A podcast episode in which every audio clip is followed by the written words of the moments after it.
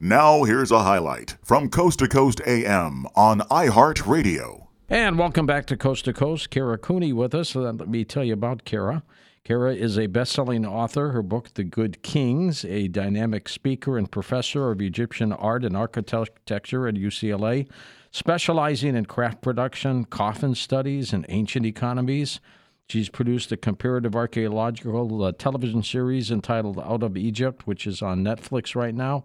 And her book, again, as I just mentioned, is called The Good Kings. Kara, welcome to the program. Thanks for having me on. I'm looking forward to this. And um, Egypt has fascinated me. My late father was born in Cairo. We're not Egyptian, but that's where he was born. And I was just fascinated by Egypt since I was a kid. So that's what, extraordinary. Why was he born in Cairo? That's where well, they're Middle Eastern, and uh, his mother was on her way to the United States via Egypt, and uh, there he came. He was right that's there. Yeah. They stayed. They stayed until he was six. Actually, you know, I just my mother just did a DNA test, and it turns out I've got like five percent or less of of Egyptian Coptic blood. So I'll take it too. That's why you're interested. See, it's it's genetic, isn't it? It's genetic. It, I mean, very comprehensive book, by the way, with the good kings. Let's go back. How far back do the pharaohs go? They go back to 3000 BCE and maybe even farther. It it depends on how you understand the idea of kingship and how you understand the consolidation of the world's first regional state. So if we if we give it that definition, the consolidation of the first regional state, then we'll say about 5,000 years back, which is, you know, a long way when we think of the United States being only 250 some years old, but not that long when you think of the entirety of the human species. Was this a family dynasty? Were the pharaohs all related consecutively? each dynasty was meant to represent a family. And the farther back in history you go, the less our understanding of the dynasties really reflects what was actually happening.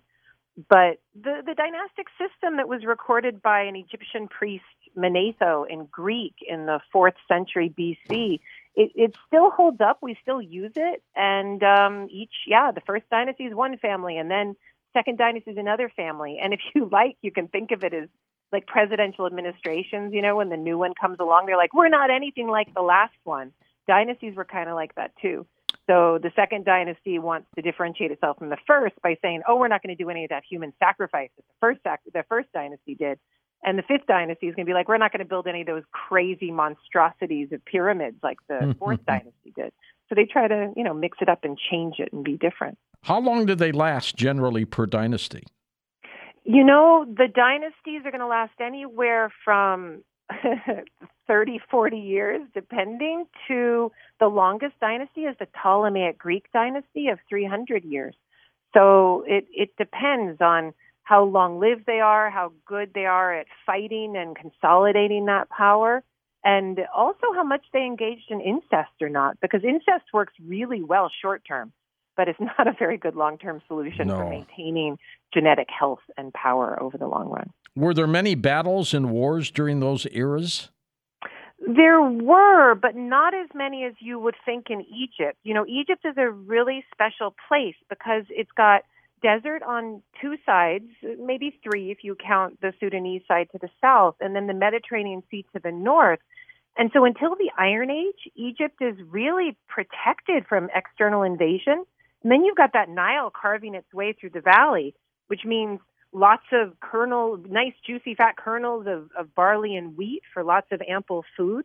You don't have a lot of internal aggression either. Everyone's pretty fat and drunk all the time.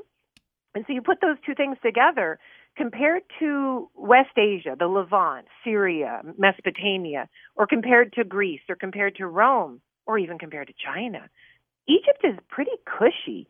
And for the Bronze Age experience, it doesn't deal with a whole lot of warfare or warlording.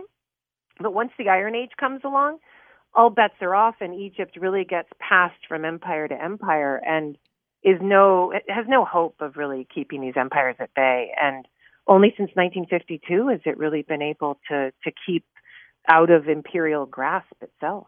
Kara, why are we so fascinated with Egypt?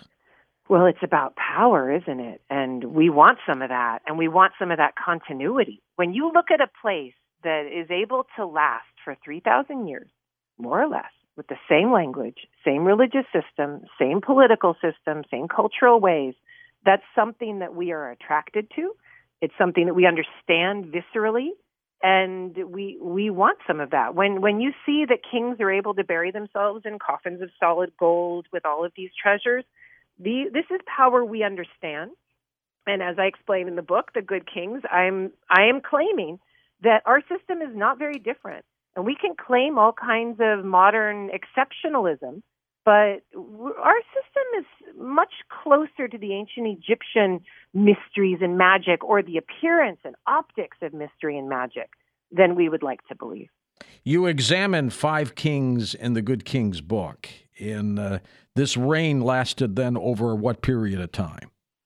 Of well, I start with yeah, I start with Khufu of Dynasty 4, and he's about 2500 BCE. And I end with Taharka of Dynasty 25, and he dates to around, I would say, 7, uh, like 650 BCE. So it's, you know, it's a pretty good run between the five. And then the kings in between, I talk about Senwosret the third of Dynasty 12, and then Akhenaten of Dynasty 18, and of course Ramses the Great of Dynasty 19.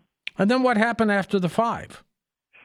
After the five, you get the Iron Age, the Age of Empire, and really it starts with Taharka because Taharka of Dynasty 25, he's a Sudanese king, a Kushite king, and he takes Egypt into the Kushite Empire. And that's the beginning of Egypt really getting passed from empire to empire because after Taharka, you get the Assyrians coming in, sacking Memphis, sacking Thebes.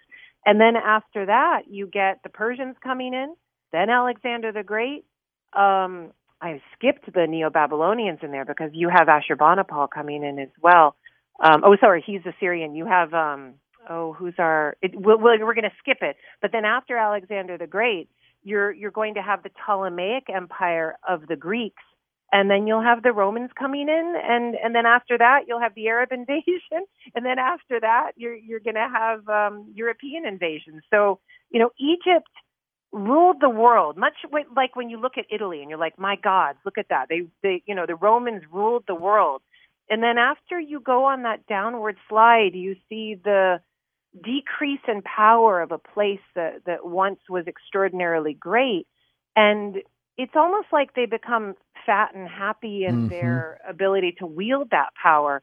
And then they're not as competitive when when the secondary states come along that they have helped form. Those places come and, and take them over in turn. What was the period where moses and israel left egypt?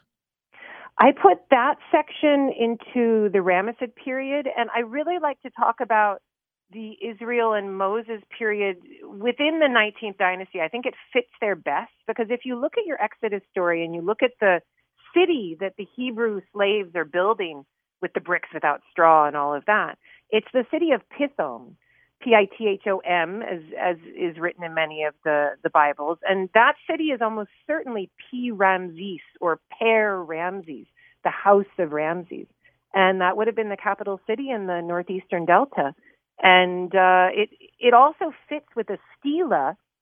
Uh, it's kind of a big marker of a boundary that Merneptah, King Merneptah, son of Ramses II, set up, and he claims to have conquered the people of Israel. And at the very bottom of the stela, the people of Israel are mentioned for the first time.